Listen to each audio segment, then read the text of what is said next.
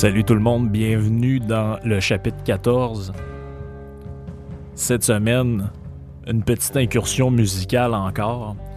Euh, vous savez qu'on le dit, hein, tout le monde veut se lancer dans le podcasting, évidemment. Euh, c'est un, on sent que l'avenir est plus vers là que dans les, les médias traditionnels.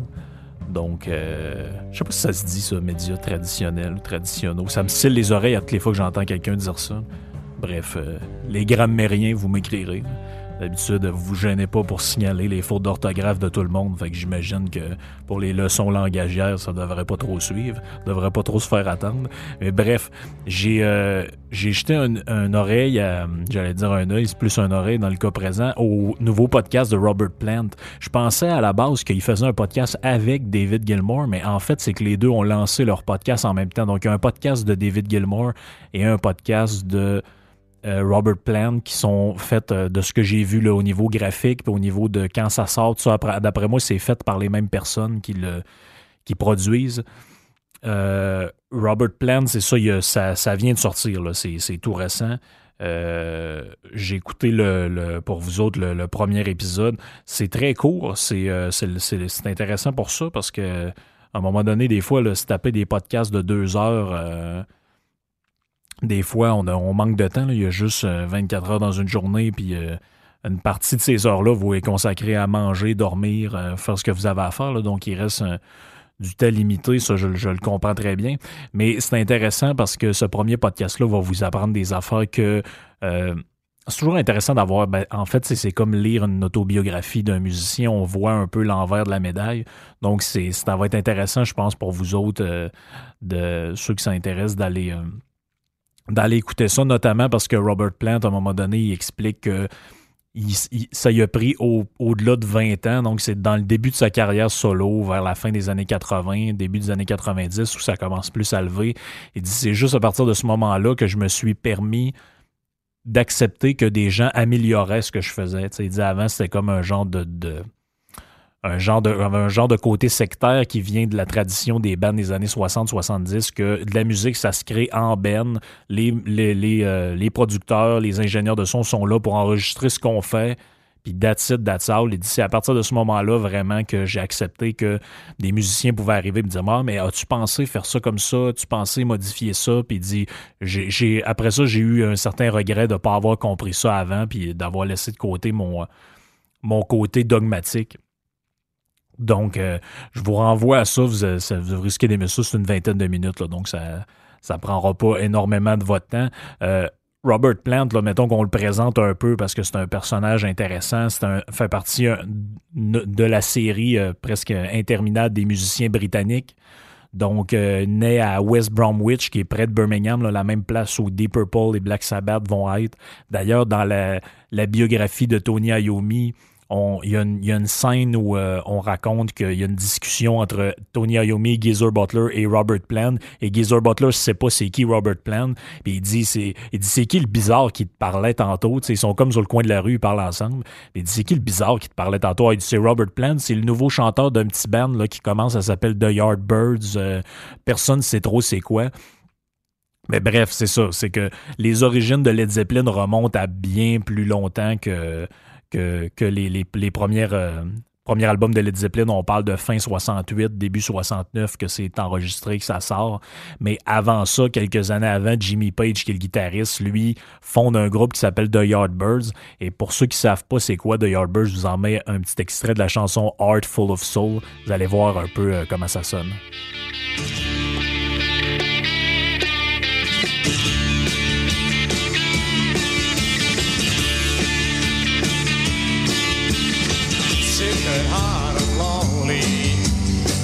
Deep in dark despair, thinking one thought only, where is she, tell me where, and if she says to you, she don't love me, just give her my message, tell her of my plea, and I know, well if she had me back again, well I would never. Donc un son euh, un son typique de l'époque des, euh, Beatles, Beach Boy, euh, un son un peu euh, un peu summer aussi. Là. C'est intéressant comme band. Ceux qui ceux qui aiment un peu ce genre de vieille musique-là, je vous, vous conseille un album de Rush qui euh, qui fait des covers de toutes ces bands-là. Il y a un cover de cette euh, de cette euh, de cette chanson-là. Cherchez ça. Je me rappelle plus exactement quand c'est sorti. Je pense deux mille trois deux mille quatre dans ces eaux-là. C'est Rush qui fait des covers de toutes les tunes qui, euh, qui les ont influencés à cette époque-là. Donc, les, les, les Muddy Waters, les Buddy Guy de ce monde, tous les gens qui ont influencé les musiciens de, de ces années-là. Donc, The Yardbirds, c'est ça. C'est un band fondé par Jimmy Page. Il va y avoir John Paul Jones, le bassiste de Led Zeppelin, qui est impliqué là-dedans à un moment donné.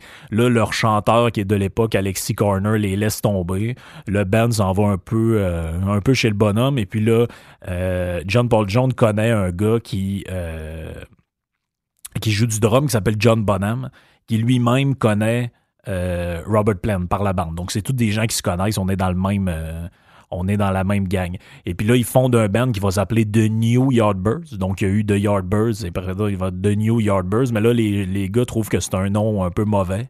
Donc, euh, ils vont fonder, euh, ils vont changer pour s'appeler Led Zeppelin. Donc, vous savez que comme un peu Black Sabbath, Black Sabbath qui s'appelait Earth à un moment donné, qui s'est appelé Polka Talk Blues Band avant. C'est des noms très mauvais. Donc, ils essayaient de chercher des noms qui... Euh, Qui, euh, qui représentait un peu plus un, un genre de côté rock euh, qui, dé, qui démarrait. Donc Led Zeppelin, pendant dix ans, sortent huit albums ensemble, un album qui va être publié par après. Je vous fais entendre une de mes chansons préférées de Led Zeppelin, Going California, qui est sur l'album Led Zeppelin quatre. Je vous laisse apprécier quelques secondes.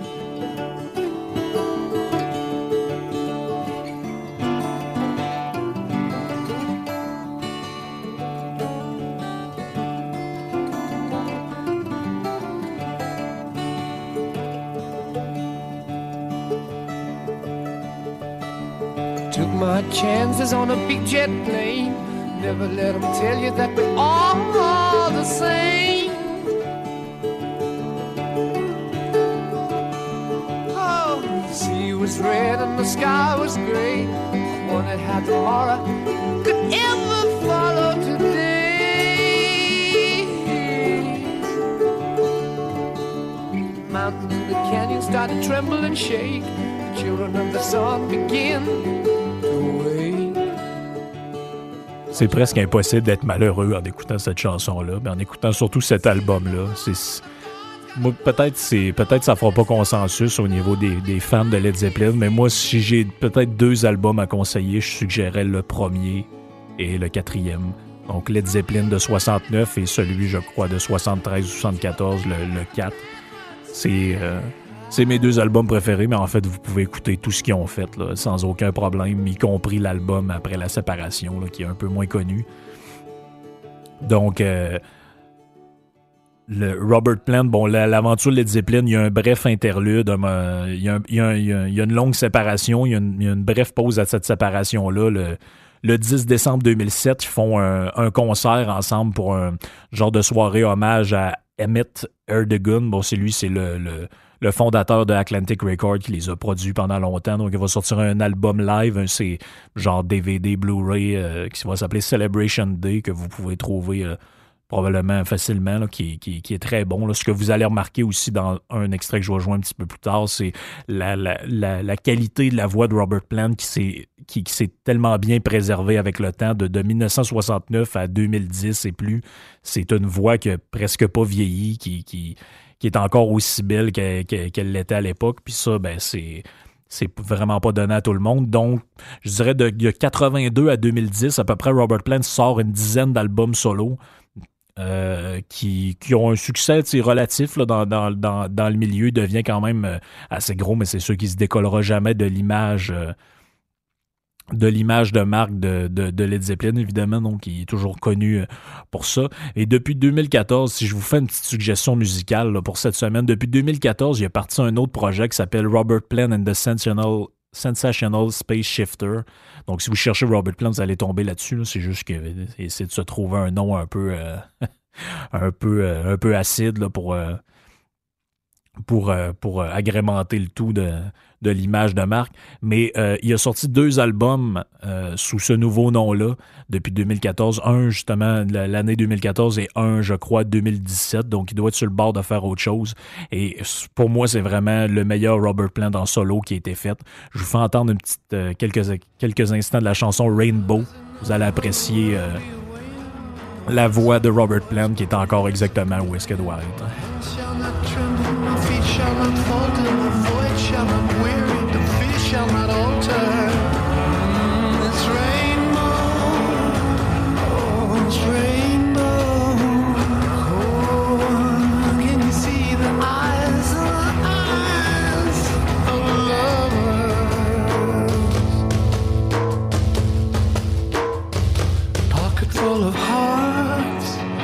The world that's filled with love, a love that carries all before, a passion in the flood, I lie beneath the rainbow, now your tears have gone.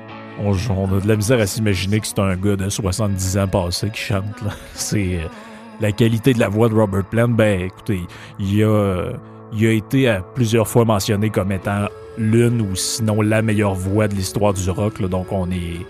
Parce que si vous écoutez les bandes de l'époque qui ont, qui ont vieilli, là, les Rolling Stones de ce monde, le Black Sabbath ou euh, Deep Purple, c'est des gens qui ont encore des... qui ont encore une voix intéressante, mais vous, vous écoutez des albums d'une époque ou d'une autre époque, vous voyez vraiment la façon dont la voix vieillit, le thème c'est devenu beaucoup plus grave. Là, tu sais, je vous ai fait jouer Going, Going California, je vous ai fait jouer une autre chanson qui date de presque quarante ans plus tard. Il n'y a aucun... Euh, il n'y a aucune détérioration. La voix est toujours exactement... Euh, La, la, la qualité qu'on reconnaît à Robert Plant, c'est, c'est vraiment ça, c'est d'avoir préservé. Peut-être que c'est un rythme de vie, là, j'en sais pas vraiment plus sur euh, sa vie personnelle au niveau de, de ses conseils pour la voix, mais bref, euh, je pense que là-dessus, il a vraiment fait, euh, vraiment fait une bonne job. Euh, petite anecdote intéressante sur lui, euh, Robert Plant, dans les années soixante, là, au début de Led Zeppelin, se marie avec euh, Maureen, donc qui va être sa femme. C'est une, une anglo-américaine. Euh... qu'il a rencontré dans le milieu des années soixante. Ils vont avoir trois enfants ensemble, donc Carmen, Carack et Logan. Euh, le couple va se divorcer dans les années quatre-vingts. Et puis là, petit côté fouinage, je dis oh, pourquoi ils ont divorcé ensemble? C'est, c'est, on ne sait pas trop pourquoi, là. Ça, mais finalement, je l'ai trouvé pas bien ben plus loin. C'est qu'en quatre-vingt-onze, Robert Plant va avoir un fils, Jesse, qu'il a eu avec Shirley Wilson. C'est qui Shirley Wilson? C'est la sœur de Maureen. C'est un petit coquin, Robert. Il, il a joué un petit peu avec la sœur de sa blonde. Mais bon, écoutez, ça arrive des fois. Faut, euh, on le souhaite pas ça à personne, mais bref. Ça ne l'a pas empêché de continuer euh, une longue carrière fructueuse. Dernière petite anecdote en passant, on est chanceux d'avoir encore euh, Robert parce qu'il y a eu un accident de, très grave de voiture avec Maureen dans les années soixante-dix. Euh, il va garder des séquelles à une jambe de ça. Des fois, il en parle que souvent des douleurs à une jambe. Mais bref, ça aurait pu être vraiment tragique. Euh, ils ont failli, ils ont failli y rester les deux, là. Donc, euh, c'est, c'est des affaires qui peuvent arriver. Mais bref, on peut encore profiter euh, de Robert Plant, j'espère, pour quelques années encore. Petite suggestion série euh, pour terminer ce premier segment-là. Euh, j'ai écouté avec ma blonde euh, presque tout dans la même journée, là, donc c'est pas long. C'est la nouvelle saison de Black Mirror qui est sortie sur euh, Netflix. Trois épisodes uniquement de une heure, environ une heure, une heure dix. Je vous suggère, ceux qui connaissent pas Black Mirror, là, vous cherchez une série, là, autre chose que des patentes policières que vous avez déjà vues.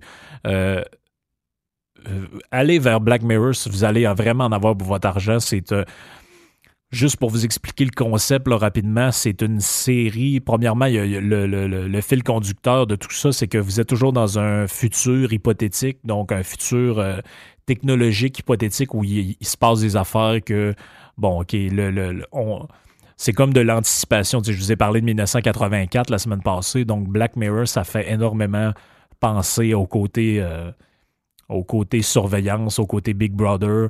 Donc, par exemple, vous avez un épisode où il y a, euh, vous êtes dans un futur où quelqu'un, une mère, par exemple, peut demander de, de faire euh, inclure dans sa fille une genre de puce avec lequel elle pourrait la, la, la contrôler par, avec, un, mettons, une tablette.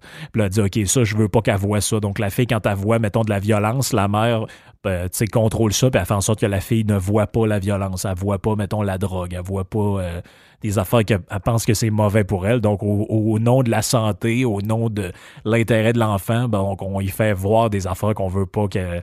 On y fait empêcher de voir des affaires qu'on voudrait pas qu'elle voie. Donc, c'est vraiment... Il y a un côté un peu paranoïaque à ça, là. C'est... Fait, sur, attention aux âmes sensibles. Mais donc, c'est ça. La saison cinq est sortie. Moi, je l'attendais avec impatience. Il y a eu le film, là... Euh, qui est sorti, où on pouvait contrôler, dans le fond, le, le, le, le faire des choix dans le film, quelle scène on voulait qu'il arrive après l'autre. Ça, c'est, si vous ne l'avez pas vu, faites-le. Mais euh, la série, donc, il y a trois épisodes, et puis je vous donne juste un petit aperçu du, du premier épisode que j'ai, que j'ai regardé. Donc, c'est l'histoire d'un... On est dans le futur. C'est l'histoire de deux, deux chums qui jouent à des jeux vidéo de, ensemble depuis qu'ils sont enfants. Et puis là, à un moment donné, arrive euh, une nouvelle console de jeu dans laquelle vous pouvez vraiment vous faire de l'immersion comme en réalité virtuelle. Et ceux qui, euh, ceux les, les, les, les pirates ou les, les auditeurs qui ont déjà joué dans le temps aux vieilles consoles à Mortal Kombat, là, bon ben, Dans, dans ce jeu-là, l'espèce de jeu de combat un peu mal fait, dans cet univers-là, ils peuvent se, euh, euh, incarner un personnage d'un jeu qui ressemble un peu à ça. Donc, c'est pas, c'est pas présenté comme ça, mais ils il, il incarnent un personnage qui, qui ressemble à ça. Sauf que là, il y a un des gars qui incarne une fille là-dedans, parce que, tu sais, dans ces jeux-là, tu peux choisir un personnage gars, un personnage fille, et il y a un des gars qui incarne une fille. Et les deux amis, ils se battent ensemble dans le jeu, en tant que gars et en tant que fille. Mais qu'est-ce qui arrive des fois en, entre un homme et une femme? Il y a une attirance. Donc, je vous en dis pas plus, mais ça vous donne une idée vers quoi on s'en va, puis vers quel genre de côté un peu détraqué, là. Ça nous fait vraiment réfléchir à euh, où s'en va l'avenir, euh, euh, côté technologique, sans rentrer dans le... le, le, le notre caractéristique technophobie. Ça nous, euh, ça, ça nous, ça nous fait ré- vraiment réfléchir à quels sont les chemins que peut prendre euh, l'évolution. Ça m'amène au sujet euh, de la semaine dont j'avais envie de vous parler. Je vais être franc avec vous, cette semaine, j'ai, j'ai cherché un peu, je me suis dit de quoi je vais leur parler, parce que là, j'ai, j'ai déjà mon sujet pour la semaine prochaine, donc pour le prochain podcast, mais cette semaine, je ne savais plus exactement. Tu sais, des fois, je me dis, oh, faut que je parle de ça, faut que je parle de ça. Des fois, à un moment donné, on a trop d'idées, puis on part un peu... Euh, dans tous les sens, mais je me suis rappelé d'une affaire que je voulais vous parler depuis un certain moment, et puis ben, c'est aujourd'hui qu'on le fait.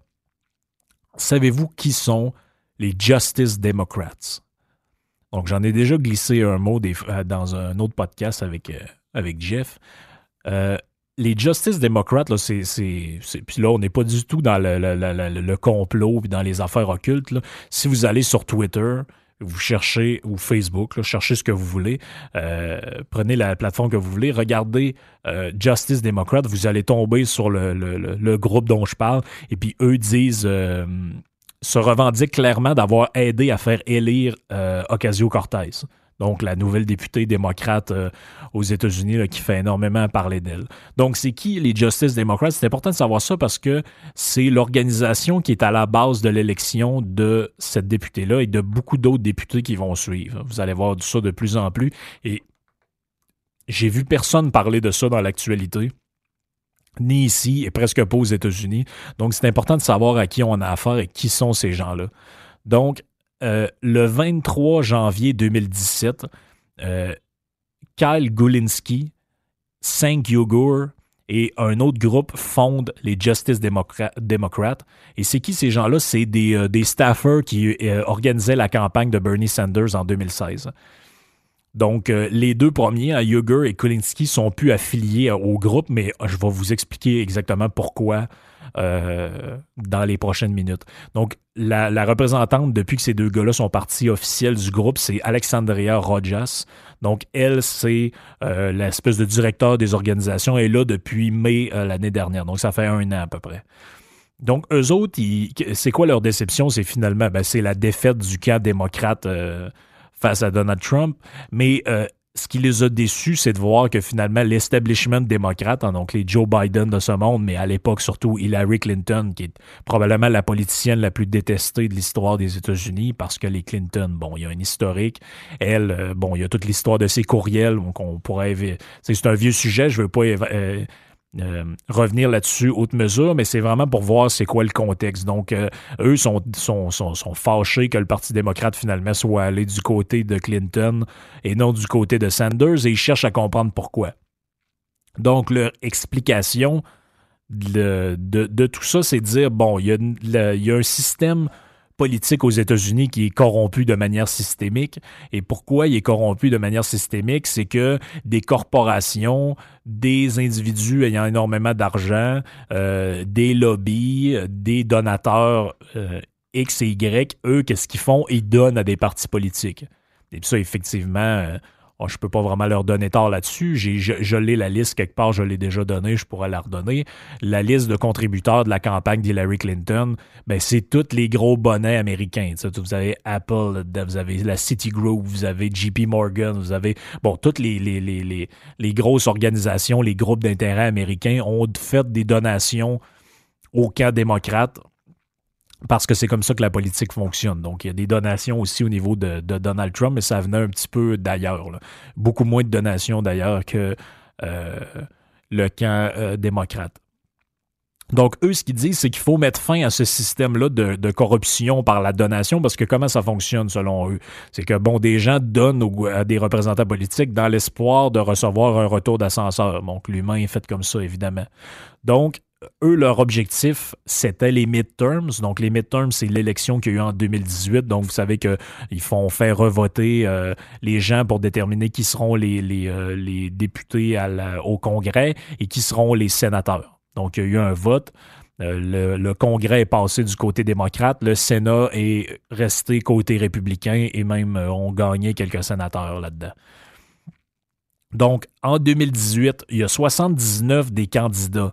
Donc, il y avait, euh, je crois, là, au-dessus de, de cinq cents personnes là, qui, étaient, qui se présentaient. Je n'ai pas le chiffre en tête, mais il y a au-dessus de cinq cents candidats qui se présentent pour les, euh, le, le Congrès. Donc, sur les cinq cents, il y en a soixante-dix-neuf qui ont été euh, euh, endorsed, là, je ne sais pas c'est quoi le mot en français, qui ont été euh, endossés par les Justice Democrats. vingt-six de ces candidats-là ont pu se présenter parce qu'ils ont gagné la primaire. Donc, chaque candidat, euh, euh, chaque candidat euh, se, se font, font des débats, finalement remportent leur primaire. Et puis, sept de ces vingt-six-là ont été élus. Donc, euh, à l'élection générale, donc au midterm de deux mille dix-huit, il y a sept personnes qui ont été élues sous l'étiquette Justice Democrat à l'intérieur du Parti démocrate. Donc, vous avez Ro Khanna, Ayanna Pressley, Rashida Tlaib, Ian Homer, quelques autres, et la plus connue, Alexandria Ocasio-Cortez. Donc, elle, elle vient de cette gang-là. Donc, c'est pas un complot, c'est pas une fabulation, c'est les faits. Sauf que là, entre-temps, il arrive une petite histoire un peu intéressante. Le vingt-trois janvier deux mille dix-sept, donc, le, le, le, le groupe est fondé, donc, par euh, les, les, les, comme je vous ai dit, par les déçus de...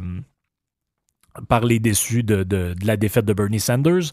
Et eux autres, ils veulent créer un mouvement de gauche populiste. Donc là-bas, le mot populiste n'est vraiment pas un mot euh, négatif comme ici. Là. Donc c'est euh, qui représente les, les intérêts de, du peuple finalement. Donc il y a la droite populiste qui serait incarnée plus par Donald Trump. Il y aurait la gauche populiste qui serait incarnée par Bernie Sanders. Donc comme Bernie Sanders a été écarté de la course, il faut créer autre chose. Donc euh, leur but, c'est de viser, comme je l'ai dit, les midterms euh, de deux mille dix-huit. Sauf que là, entre-temps, il arrive des petits pépins. Il y a la, démi- la démission de Uygur. Donc, Uygur, lui, c'est le fondateur, le cofondateur avec euh, Kohler, avec d'autres, de euh, Justice Democrat. Donc, eux, qu'est-ce qu'ils font? Euh, il y aurait eu un blog que je n'ai pas réussi à retrouver, mais il y aurait un, un post de blog qui aurait été écrit par Uygur et Kohler, qui serait vraiment euh, limite borderline au niveau des propos. Et puis, j'ai retrouvé la déclaration de, des Justice Democrats sur Facebook. Voici la déclaration qu'ils ont faite. Je vous traduis à mesure, euh, traduction maison. Ils, ils, ils répondent aux propos qui ont été faits par les fondateurs et voici ce qu'ils ont à dire. Ils disent « Hier, il y a un blog qui a été écrit euh, par Uygur et Kohler et euh, selon nous, ça a surfé euh, de manière extrême avec les propos sexistes et racistes. Euh, l'équipe entière euh, de leaders du groupe Justice Démocrate ont été horrifiés par ces propos.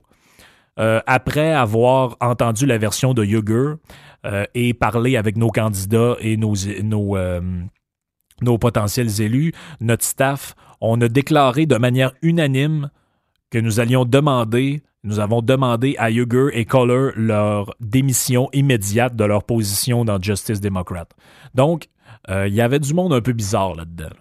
Euh, Color, Younger, bon, eux, ils ont fait des... des, des il y avait des statements bizarres, là, limite sexistes, limite, limite euh, racistes et homophobes. Là. Donc, il y avait du monde un peu bizarre dans cette organisation-là. Comme quoi, hein, ça, ces gens-là se retrouvent pas toujours dans les endroits qu'on pense qu'ils, qu'ils pourraient être.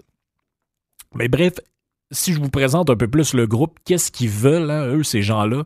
Donc... Euh, leur priorité fondamentale. Donc, c'est quoi leur raison d'être fondamentale? Je l'ai dit, c'est de mettre fin à, au rôle de l'argent dans les conflits euh, d'intérêt public. C'est-à-dire, par exemple, un des points, puis ça, on ne peut pas être totalement en désaccord euh, là-dessus, un des éléments qui a retenu mon attention dans l'actualité dernièrement, c'est le, la proposition d'Ocasio-Cortez qui a été reprise et endossée par Ted Cruz des Républicains. Donc, on voit qu'il peut y avoir des, des idées qui, qui se rejoignent là, là-dessus. Elle a proposé de dire, ben, regarde, quand tu es membre du Congrès, euh, tu ne devrais pas avoir le droit de faire partie du registre des lobbyistes après.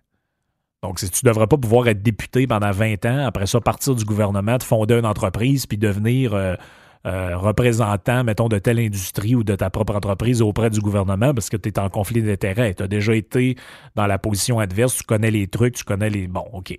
Ben, ça, c'est, c'est bon, ça va. Mais éliminer complètement le rôle de l'argent dans la politique, ben, ça me semble un peu euh, idyllique. Bon, eux autres, leur, leur manière d'arriver à ça, c'est de refuser toutes les donations des millionnaires et des corporations, ni aussi des... Ben là, évidemment, ils ne le mentionnent pas, mais ce que ça veut dire, c'est aussi plus d'argent des syndicats, plus d'argent des... Euh, des, euh, des fédérations, des femmes, des, des, des, des, de tout ce que vous voulez. Là. Il n'y a plus d'argent qui, euh, qui revient de, de ça. Et une des manières de faire ça, c'est d'adopter le système canadien, si je peux dire. Donc, le système canadien, c'est quoi? Et surtout le système québécois, c'est le financement populaire des partis politiques. Ben, il n'y a pas trente-six solutions. Les partis politiques qui sont là pour faire campagne, pour acheter des pancartes, les mettre sur des, euh, des, euh, des arbres, des poteaux, faire, euh, faire ce que vous voulez pour promouvoir, acheter de la pub, ils ont besoin d'argent pour se faire élire, pour gagner des élections. Il n'y a pas cinquante-deux manières pour faire ça.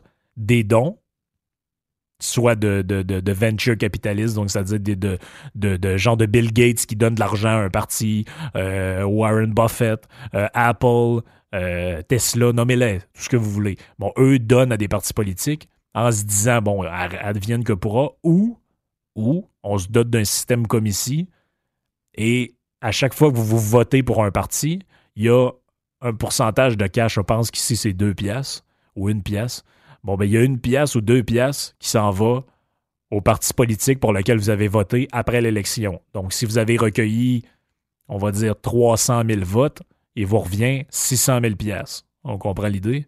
Donc, c'est ça. C'est que c'est un financement. Puis là, mais mettons, les financements individuels vont être limités à, on va dire, cent pièces. Bon, ça, c'est la réforme de Drainville quand il était euh, le gouvernement du Parti québécois. Mais ça, il y a un côté pervers à ça, là. Le côté pervers, c'est quoi? C'est ce qui a été décrié à la commission Charbonneau, le système des prête-noms. Donc, qu'est-ce qu'ils font? Le, bon, qu'est-ce que le, le, le, le représentant de la grosse corporation fait? Donc, il dit, OK, nous autres, on n'a plus le droit de donner, mettons, deux millions à la campagne de tel parti politique parce que c'est louche, parce que ça a l'air d'être euh, conflit d'intérêts, parce qu'on va demander, après ça, à, en faisant du lobbying, des accommodements ou des, du financement ou des subventions. Donc, ce qu'on va faire, c'est que je vais demander, mettons, à, moi, j'ai une compagnie, on a, je sais pas moi, dix mille employés. Je vais demander à cinq cents de mes employés de faire un don de cent piastres à ce parti politique-là en disant que je vais leur rembourser sur leur prochaine paye. Puis eux autres, ben, ils font une donation, puis c'est, c'est remboursé euh, de ma, de, partiellement de ma, par un crédit d'impôt. Bon, donc ça, c'est un système de prête-nom. C'est, c'est une forme de corruption. C'est illégal de faire ça ici. Là. Mais ça s'est fait. Et puis peut-être que ça se fait encore. Mais bon, c'est ça. Donc, il n'y a aucun système de parfait. Il n'y a aucune manière, techniquement, parce qu'eux, c'est ce qu'ils proposent, mais il n'y a aucune manière d'enrayer euh, les pots de vin, d'enrayer... La, la, tu sais, ça fait partie de l'être humain, fait comme ça. Là. Euh... Formulez-le comme vous voulez, mais c'est ça. L'être humain, il y a, il y a ce côté-là en lui.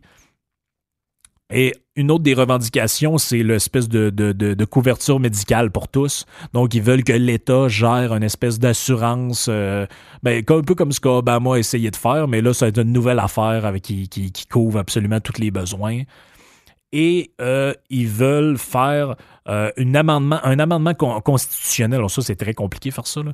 Vous avez aux États-Unis, tu sais, quand on parle du second amendement, le troisième amendement, donc ça, c'est des processus euh, quand même assez compliqués. Vous rouvrez la Constitution, il y a des juges de la Cour suprême qui sont impliqués là-dedans. Et ils veulent ouvrir la Constitution pour y inclure un amendement qui enlève l'argent de la politique américaine. Je ne sais pas exactement ce que ça veut dire, honnêtement. J'ai essayé de le chercher. « Removing money from American politics ». Donc, ça me paraît... Euh, ça paraît presque délirant, là, je veux dire, comme idée, là. C'est, y a, y a, on ne sait pas ce que ça veut dire, mais c'est des, comme des statements comme ça. Si je passe en, en, en revue des points de leur euh, idéologie, vous pouvez trouver ça sur leur site. Donc, faites... Euh, Justice Democrats sur Google, vous allez trouver euh, leur site web. Et puis là, vous avez les points de ce qu'ils veulent faire. Donc, le, le premier, c'est créer un programme qui s'appelle The Green New Deal, hein, comme par hasard. Donc, c'est eux autres qui sont là-dedans. Donc, inspiré de la fameuse formule de, de, de, de, de Roosevelt sur le, le New Deal. Donc, c'est ça. Ils veulent faire le Green New Deal. Euh, ça, c'est eux qui sont alentour de ça. Après ça, ils veulent interdire la vente de la vente de toutes sortes de produits à des pays qui violent les droits humains comme l'Arabie Saoudite et l'Égypte. Euh, ils veulent, ça, ça va sûrement résonner dans votre tête, ils veulent gar- imposer à la, à la grandeur de l- des États-Unis un salaire minimum de quinze dollars de l'heure plus les bénéfices. Donc, on voit d'où viennent les idées qu'on entend des fois ici, là. Ça vient de groupes comme ça, là. C'est des think tanks, là. C'est cette expression-là qui fait un peu, euh, un peu délirante, là. Des fois, on se dit ouais, c'est quoi ça, un think tank? Bon, un think tank, c'est un groupe de, euh, de, de c'est un groupe idéologique, des gens qui se réunissent ensemble pour réfléchir à des concepts, là. Ils créent des plateformes, ils essayent d'avoir de l'influence sur des politiciens. By the way, je vois pas en quoi ça, c'est moins moralement, euh, c'est plus moralement acceptable que d'avoir, d'essayer d'avoir une influence via l'argent. Là, vous essayez d'avoir une influence via Euh, la pression des idées. Bon, OK, c'est un autre, une autre vision. Après ça, ils veulent abolir la peine de mort. Euh, ils veulent euh, mettre fin à... Au dé- ils veulent qu'en en fait, les États-Unis soient incapables de déclarer la guerre à qui que ce soit. Ils veulent mettre fin à la guerre à la drogue, ce qu'on appelle la guerre à la drogue aux États-Unis. Donc, euh, si le, à moins que le, la, la personne qui fait la, le trafic de drogue soit violent, on ne devrait plus avoir aucune... Euh, Aucune, aucune réglementation par rapport à ça. Donc, il y a plus de, il y aura une légalisation, puis après ça, il y aura une taxation de toutes les drogues. Et puis, euh, eux, ils demandent de faire le pardon à tous les, euh, les trafiquants de dope qui ont été non-violents. C'est-à-dire, à, si vous n'avez pas mis une balle dans la tête à quelqu'un, mais vous trafiquez de la poudre, ben c'est correct, on va vous pardonner. Euh, ensuite, ils veulent la neutralité d'Internet. Ça, c'est très drôle, là, parce que c'est eux qui font aussi la promotion des safe spaces dans les campus américains. Mais bref. Ça, c'est, on n'est pas à une contradiction près. Euh, ils veulent faire mettre dans la Constitution que le, le droit à l'éducation est un droit fondamental. Donc, donc jusque-là, on est d'accord. C'est le début de la phrase, tu dis, ben oui, l'éducation, c'est un droit fondamental. Puis n'importe quel pays civilisé devrait avoir un système éducatif euh, pour tous. Et qu'est-ce que ça veut dire? Ça veut dire le free public college pour tout le monde. Donc, la, le, le, le collège gratuit pour tout le monde et l'université gratuite pour tout le monde. Je ne sais pas si vous savez qu'est-ce que ça représente là, en termes de cash. Les universités américaines qui fonctionnent par du financement privé, là, comme Harvard, comme le M I T, comme, euh, comme toutes les autres universités, Yale, l'Université de Chicago, ça, là, c'est des milliards de dollars que ça représente. Nationaliser ça puis en faire des écoles gratuites à cent pour cent, là, ça représente des milliards de dollars. Donc, c'est... mais bref, pourquoi pas? C'est pourquoi pas. Lançons des idées comme ça. Euh... Mettre dans la Constitution que le healthcare est un droit fondamental, donc le fait que l'État paye pour vos soins de santé de A à Z est un droit fondamental. Euh, établir un salaire maternel pour les femmes qui ont des enfants. Euh, ensuite, bon, OK, il y a des patentes de non-discrimination des L G B T, là, ça je passe, évidemment, tout le monde est, tout le monde est d'accord avec ça. Euh, éla- euh, élargir le... les enquêtes reliées pour la possession d'armes à feu, donc faire des enquêtes plus poussées pour savoir exactement euh, qui peut euh, avoir des armes ou pas. Bon, si ça concerne l'aspect psychologique, évidemment, tout le monde va être d'accord avec ça, là. Personne n'est d'accord au fait que quelqu'un qui est complètement défoncé sur les opioïdes devrait avoir le droit de posséder une arme à feu, comme c'est souvent le cas quand il y a des tueries, là. Des gens qui sont médicamentés et qui ne devraient pas, euh, devraient pas avoir accès à ça, évidemment. Euh, vous avez plusieurs affaires, donc évidemment la réforme euh, électorale avec le financement public. Euh, et il devrait avoir aussi euh, un système qui valorise les partis indépendants et qui fait en sorte qu'on préfère élire des candidats indépendants ou des third parties. Donc, vous savez qu'aux États-Unis, euh, dans l'histoire, c'est presque jamais arrivé, à part quelques fois, là, si je m'abuse, qu'il y a eu des députés qui soient élus sous d'autres bannières que démocrates et républicains. C'est arrivé quelques fois, je pense, dans les années cinquante ou soixante, mais ça fait très longtemps que c'est pas arrivé. Euh, il y a une, il y a toutes sortes de, de patentes qui veulent faire, là, renégocier les accords de libre-échange, euh, faire pardonner à Edward Snowden pour les, les, euh, les, le leak d'informations, fermer la base militaire de Guantanamo, tout en disant pas euh, la prison de Guantanamo, tout en disant pas où ces criminels, de, parce que vous savez qu'à Guantanamo, c'est pas des doux qui sont là-bas, là. Ou qu'est-ce qu'on va faire avec ces gens-là, que, qu'est-ce qui va se passer, on n'en a aucune idée. Abolir l'Agence américaine de l'immigration, donc y a, y a, y a, c'est, ça doit être le safe space absolu, il n'y a plus rien qui... qui euh, y a plus rien qui régit rien. Euh, faire en sorte que ce soit... Ça, c'est saucé. Là, faire en sorte que ce soit impossible de réduire les programmes sociaux gouvernementaux liés au Social Security, donc la sécurité sociale, l'aide sociale, le, le, l'aide médicale, et euh, empêcher qu'il y ait une espèce de, de, de, de système d'utilisateur-payeur. Donc, eux autres, ils veulent pas qu'il y ait, tu sais, comme l'idée, par exemple, de mettre un ticket modérateur dans les urgences pour faire en sorte que le monde arrête de se pointer là pour rien. Ils veulent que ce soit une idée qui, qui soit comme déclarée comme illégale. Donc, OK, c'est, c'est drôle, il parlait de l'Internet libre trois points avant. Euh, après ça, ça, c'est le point que je trouve le plus décourageant parce que c'est des gens qui, en, au début, tu lis ça, tu te dis, ah, c'est des gens qui veulent valoriser la démocratie. Finalement, ils veulent que, tu sais, il y ait plus de, de liberté. OK, tu te dis, OK, c'est quand même, ça peut être séduisant. Puis là, il, il arrive, arrive ce point-là. Rejeter, je vais vous lire en anglais parce que je ne sais pas exactement comment on traduit ça. Uncompromisingly rejecting President Trump proposal. Ça, ça veut dire quoi? Ça veut dire peu importe ce que Trump va dire, faut s'y opposer. Donc, s'il propose de dire hey, « je vais donner mon rein à un réfugié syrien », il va falloir être contre pareil. Parce qu'à un moment donné, il faut arrêter. Parce que je prends leur point, là, renégocier les, les trade deals, là, le CAFTA, le NAFTA, bon, c'est toutes des affaires qu'eux autres veulent. C'est ce qu'il a essayé de faire, mais ils sont opposés. Donc ça, c'est très drôle, mais bref. Ça, ça fait partie de la game politique. J'imagine un camp à l'autre, l'autre à l'autre.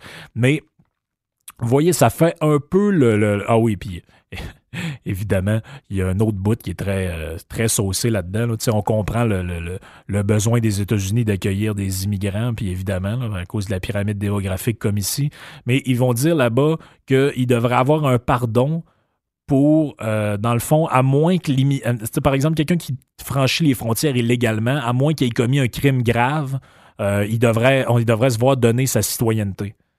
Je ne sais pas si vous avez déjà essayé ça, là, mais mettons, vous traversez illégalement la frontière de l'Algérie. Vous dites, ah, mais j'ai, j'ai pas commis de crime, pourquoi vous me, de, vous me donnez pas la nationalité algérienne? Oui, mais ça ça marche pas de même. Là. Les États ont des règles, ont des fonctionnements. Il faut que vous fassiez une demande. Il faut que vous disiez, ben moi, j'aimerais ça immigrer dans votre pays pour telle et telle raison. Mais bref, ça a l'air que c'est pas important. Ça, on peut faire... Euh, on peut faire ce qu'on veut, n'importe où, n'importe quand. Donc, je termine en vous disant que ce groupe-là a été supporté par une série d'organisations, donc une patente communiste qui s'appelle Our Revolution. Ensuite, vous avez le groupe qui s'appelle les Democratic Socialists of America qui les supporte. Euh, le National Nurses United, ça c'est, ça, c'est plus bizarre un peu. Donc, l'Association nationale des infirmières qui supporte ce groupe-là. Ensuite, vous avez le Working Family Party qui supporte aussi et le Brand New Congress qui est une espèce de, de, de patente aussi démocrate qui supporte euh, ce groupe-là. Donc, tu sais, je vous le passe en, en, en... On l'a passé en revue. Il n'y a pas que des mauvaises idées là-dedans. Il y a des affaires qu'on peut dire, OK, tu sais, moi, l'aspect que tu peux... Euh, si tu étais député, tu ne devrais pas pouvoir être lobbyiste. J'ai pas de problème avec ça. On peut discuter de plein de points là-dedans, mais il y a des affaires qui sont... Euh, relativement saucé. Mais bref, tout ça, c'est pourquoi je vous parle de ça, c'est que c'est important de savoir d'où viennent les, euh, les candidats, puis c'est important de savoir d'où viennent les politiciens aussi. Les politiciens, ils tombent pas des, du ciel, là. Ils ont des backgrounds, euh, ils ont, soit ils ont fait partie de, de, de, des entreprises, soit ils ont fait partie des think tanks, des groupes de, frais, de pression, des groupes de réflexion, euh, ils, ils tombent pas de nulle part. Et vous allez voir dans notre prochain segment exactement euh, un petit exemple concret de tout ça.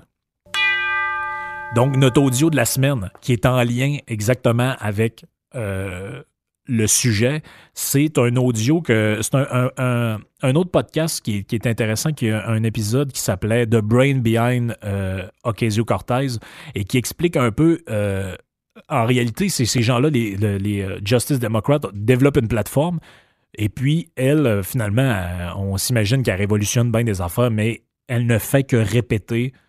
Euh, ce qu'on y dit de dire finalement, puis c'est comme une cassette. On dit que les policiers ont une cassette, bien là, vous allez voir c'est quoi une vraie cassette.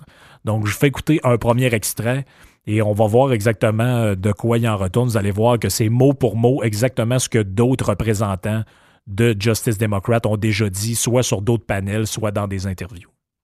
And what's the stat that we were looking at earlier about uh... about how much people are making? Yeah, about low-income people and yeah. how big of a percent of our they society make that, that forty percent is now. Uh, well, people that make uh, yeah. nineteen thousand nine hundred ninety-nine dollars a year or less. So people that make twenty thousand dollars a year or less uh, make up right around thirty, forty percent of Americans, right? So it's forty percent of Americans make less than twenty thousand dollars. Yeah, yeah. It's yeah. like sixty million people make less than than twenty thousand dollars a year. two hundred million Americans make less than twenty thousand dollars a year. That's forty percent of this country. forty percent of Americans make less than twenty thousand dollars. That's forty percent of this country. These guys are coaching her. They're scripting everything she says. You notice when she goes off script because she suddenly starts babbling incomprehensibly. Donc Le, le, le gars qu'on entend présenter un peu les audios, c'est le gars du euh, le gars, le gars du podcast dont je vous ai parlé, qui, qui a fait un travail intéressant sur ce dossier-là. Donc, les deux personnes que vous entendez avant, c'est pas deux, deux, deux nowhere. C'est deux gars qui font ensemble une, euh, qui font un genre de podcast ou de vidéo YouTube dans lequel ils ont une conversation un peu comme sur Hangout ou sur Skype. Et puis, ils parlent ensemble de leur de, de, de ces deux représentants de Justice Democrats. Ils parlent ensemble des chiffres. Bon, OK, est-ce qu'il y a tant de pourcent, tant de pourcent d'Américains qui vivent en dessous de tant de argent par année. Et puis là, vous voyez qu'ils établissent une série d'idées. Et puis là, après ça, vous avez des audios d'Ocasio-Cortez qui disent les mêmes chiffres, les mêmes affaires. Et puis là, tu sais, je vous, je vous passe les détails parce qu'à un moment donné, on, ça, ça aurait pu durer deux heures. Il y a énormément d'extraits comme ça qui circulent sur Internet où elle dit strictement, mot pour mot, euh, des choses qui ont été dites par ces gens-là. Et puis le prochain extrait, deuxième extrait que, et dernier extrait je vous fais écouter, c'est euh, Alexandria Roya, le, la nouvelle, euh, celle qui a pris la place des deux gars qui ont démissionné, la nouvelle représentante en chef, la, la leader du groupe Justice Democrat. Euh, écoutez le propos qu'elle tient, vous allez voir ceux qui connaissent Ocasio-Cortez, on entend un petit bout vers la fin, c'est mot pour mot le discours qu'elle tient. The girl in this next clip is now the head of the Justice Democrats. Her name, Alexandra Rojas. Really, I think a big anchor piece is the Green New Deal and talking about it in a frame of social, racial, and economic justice and uh, a mobilization of our economy and our society at the scale of what we did during World War Two. The Green New Deal, how is that going to be different? I think what we're calling for is a mobilization of our economy, of our society, on the scale that we haven't seen since World War Two. Like, this is the war, this is our World War Two. It's clear that A O C is being coached on absolutely every policy point she makes. And if this is not enough to give you pause, consider that the Green New Deal was drafted in one weekend by her staff. Alexandria Ocasio-Cortez had zero to do with it. As far as I could find, she wasn't even in the room. C'est très drôle, là. Ces extraits-là, c'est très drôle. Ça montre le, le côté. Même les politiciens qui disent « Ah, tu sais, moi, je veux briser la cassette, je veux briser euh, la, les conventions, je veux faire ci, je veux faire ça. » Ces gens-là ont des cassettes qui répètent parce qu'ils sont coachés par des gens qui disent « Ah, moi, je vais t'organiser ça, moi, une campagne électorale, tu vas te présenter là, tu vas te faire élire, voici ce que tu dois dire, Green New Deal, World War Two. euh, telle autre affaire, telle autre affaire, telle autre affaire. Tu, quand on te pose cette question-là, tu as juste à dire que quarante pour cent des Américains qui gagnent moins que vingt-cinq mille U S par année. Fais juste dire ça, puis répète-le, répète-le, répète-le. Puis, tu sais, on, on rit de ça, mais on n'a pas bien ben mieux que ça ici, là. On n'a pas bien ben mieux que ça, là. Quand vous, en, vous entendez des débats politiques, vous écoutez, que ce, peu, peu importe, là, que ce soit Québec solidaire, le P Q, le P L Q ou la C A Q, vous allez entendre les mêmes cassettes, les mêmes affaires, euh, les mêmes arguments. Tu te dis, ouais, ouais, écoute donc, le gars qui organise la campagne du gars du P Q, c'est-tu le même que celui qui fait celle-là des libéraux? Ils disent les mêmes affaires l'un puis l'autre. Ben, c'est ça. C'est... Probablement que le gars, il a déjà travaillé pour plus qu'un parti aussi. Mais c'est ça.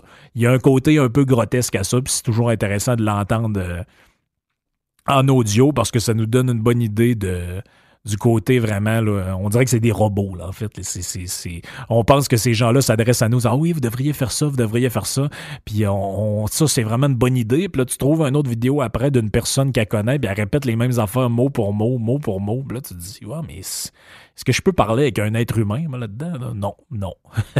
Vous avez parlé avec des robots. Parlant de robots, euh, ça nous amène à nos amis de la semaine. Euh, cette semaine, c'est une semaine plus courte. J'ai trouvé, euh, j'ai, j'ai, j'ai moins d'amis que d'habitude, mais je pense qu'ils valent la peine d'être entendus. Donc, vous savez que le Canada veut faire sa part en matière de, de, de récupération du plastique. Et puis, ils ont trouvé le meilleur porte-parole pour parler de récupération de plastique et d'environnement, le premier ministre Justin Trudeau. Donc là, je vous ai traduit un peu son propos parce que le point de presse originellement se fait en anglais. Je n'ai pas vu s'il a fait une déclaration en français. Mais si on traduit... Euh, de manière textuelle ce qu'il a dit en anglais, mettons qu'on le fait dire en français, voici euh, la déclaration de Justin Trudeau concernant les bouteilles de plastique. Nous avons récemment adopté des bouteilles d'eau potable en, ou lorsque nous avons des bouteilles d'eau en plastique, pardon, de plastique à papier boîte. Des sortes de bouteilles de plastique. Donc, euh, on peut peut-être écouter la version euh, originale euh, en anglais. Ça va vous donner une idée à quel point la traduction est pas si mal. You and your family do to cut back on plastics. Uh, we uh, uh, we have uh, recently switched to drinking uh, water bottles out of uh, water out of uh, when we have water bottles uh, out of a plastic. Uh, sorry, away from plastic towards uh, paper, um, like drink box water bottles, sort of things. euh, pour de vrai, il serait mieux d'avoir une genre d'oreillette, là. Tu sais, avec quelqu'un qui parle, il fait « Oui, Justin, dis ça. » Ben, que c'est sûr que le problème, c'est que ça ferait probablement, il dirait « Oui, Justin, dis ça. » Ah ouais. Enfin, probablement qu'il y en a une pour de vrai, une oreillette, là. C'est juste qu'il faut le... le gars qui est dans l'oreillette, faut qu'il... Faut... Ouais, lui, il devrait perdre sa job, là. En parlant de mêlée, donc... Sur euh, Internet, on, le monde relaie c'est, c'est ce vidéo-là où on entend Justin qui est complètement mêlé. Et il euh, y a un opposant à Justin. Donc lui, euh, premièrement, il y, y a un français et un anglais euh, assez euh, rudimentaire et aléatoire. Donc Carlos, j'ai pas son nom de famille, il utilisait uniquement ce nom-là. Donc Carlos, lui, il aime pas Trudeau. Tu sais, je comprends là, que cette, de, de, qu'on, cette, cette déclaration-là est très ridicule. Mais euh, la déclaration de Carlos, c'est probablement vraiment pire. Trudeau is fucking loser, love ISIS and Muslim and criminal. Dehors du Canada, esti de pourri à marde. C'est traître pourri, il devrait être pendu par Québec, motherfucker. Donc, il y, a, il y a plusieurs voix. En plus, c'est ça qui est le fun. C'est que il, il, c'est, un, c'est un gars qui... Ça doit être ça qu'on appelle un polyglotte, là. Il, oh, il, il est multiverse, il est, il est recorder, il est homme et femme en même temps. Donc, euh, ouais, c'est ça. Donc, euh, Carlos, lui, il mélange tout là-dedans. Donc, les bouteilles de plastique, ça a un rapport avec ISIS et les musulmans. Euh, il devrait être mis dehors du pays et il devrait être jugé pour être un motherfucker. En tout cas, on n'a pas, on comprend pas tout. Mais c'est, vous êtes dur à suivre des fois les gens qui commandent sur Internet. Moi-même, des fois, j'ai des débats avec des gens puis je comprends même pas leur argument. Donc, c'est, c'est dans, dans ce temps-là, c'est difficile un peu de, de communiquer. Euh, c'est dommage, mais c'est ça. Euh, en terminant, beaucoup de gens m'ont demandé si euh, Reg, notre ami du vingt-deuxième régiment, ce, ce, ce militaire aux passions verticales et aux, euh, au euh, comment je pourrais dire ça, au lubrifiant amical. Régent, il, non, Régent n'est pas disparu pour vous. Euh, il y a même des opinions politiques, Régent, moi, de plus en plus. C'est que là, il, Régent, lui, il est d'accord avec ça, le, le, le polyamour, puis le... le comment on appelle ça, la polygamie, puis euh, tu sais, la, la, la vie libre, finalement. Régent, il, il est correct parce qu'il voit des avantages euh, tangibles à tout ça. Même en couple, c'est très très bandant. À baiser ensemble et on peut pénétrer notre chatte de temps à autre. Bisous. Donc... Donc, Régent, lui, si tu demandes son opinion sur la polygamie, ben, c'est ça. Lui, il trouve que tu peux passer d'une chatte à l'autre. Donc, c'est, c'est... Ben, écoutez, il faut voir le positif ou ce qui est. Donc, euh, ben, c'est ça. Il y a toujours Régent pour nous remonter le moral, là. Des fois, quand on fait le pont, on peut regarder son, euh, ses commentaires. Donc, il nous laisse jamais tomber, hein, même si euh, je sais que mon p- président de fan club, Carrie Batman, qui a été bloqué par Régent. Mais ça, qu'est-ce que vous voulez? Hein? Ça fait partie de... Ça fait partie, euh, ça fait partie de la game. By the way, là, les gens, là, essayez quand vous trouvez des, de, du monde de même de pas trop les écœurer, parce qu'après ça, ils nous donnent plus de quoi nous nourrir, là. Donc, euh, c'est, c'est, c'est mieux de les laisser tranquilles et d'observer comme euh, des gens distants et discrets. Ça fait le tour pour nous, pour notre chapitre quatorze. Je vous donne rendez-vous pour le chapitre quinze la semaine prochaine avec un sujet, je pense, qui va vraiment vous intéresser. Je vous souhaite une bonne semaine. On se revoit la semaine prochaine. Prenez soin de vous autres. Ciao, bye.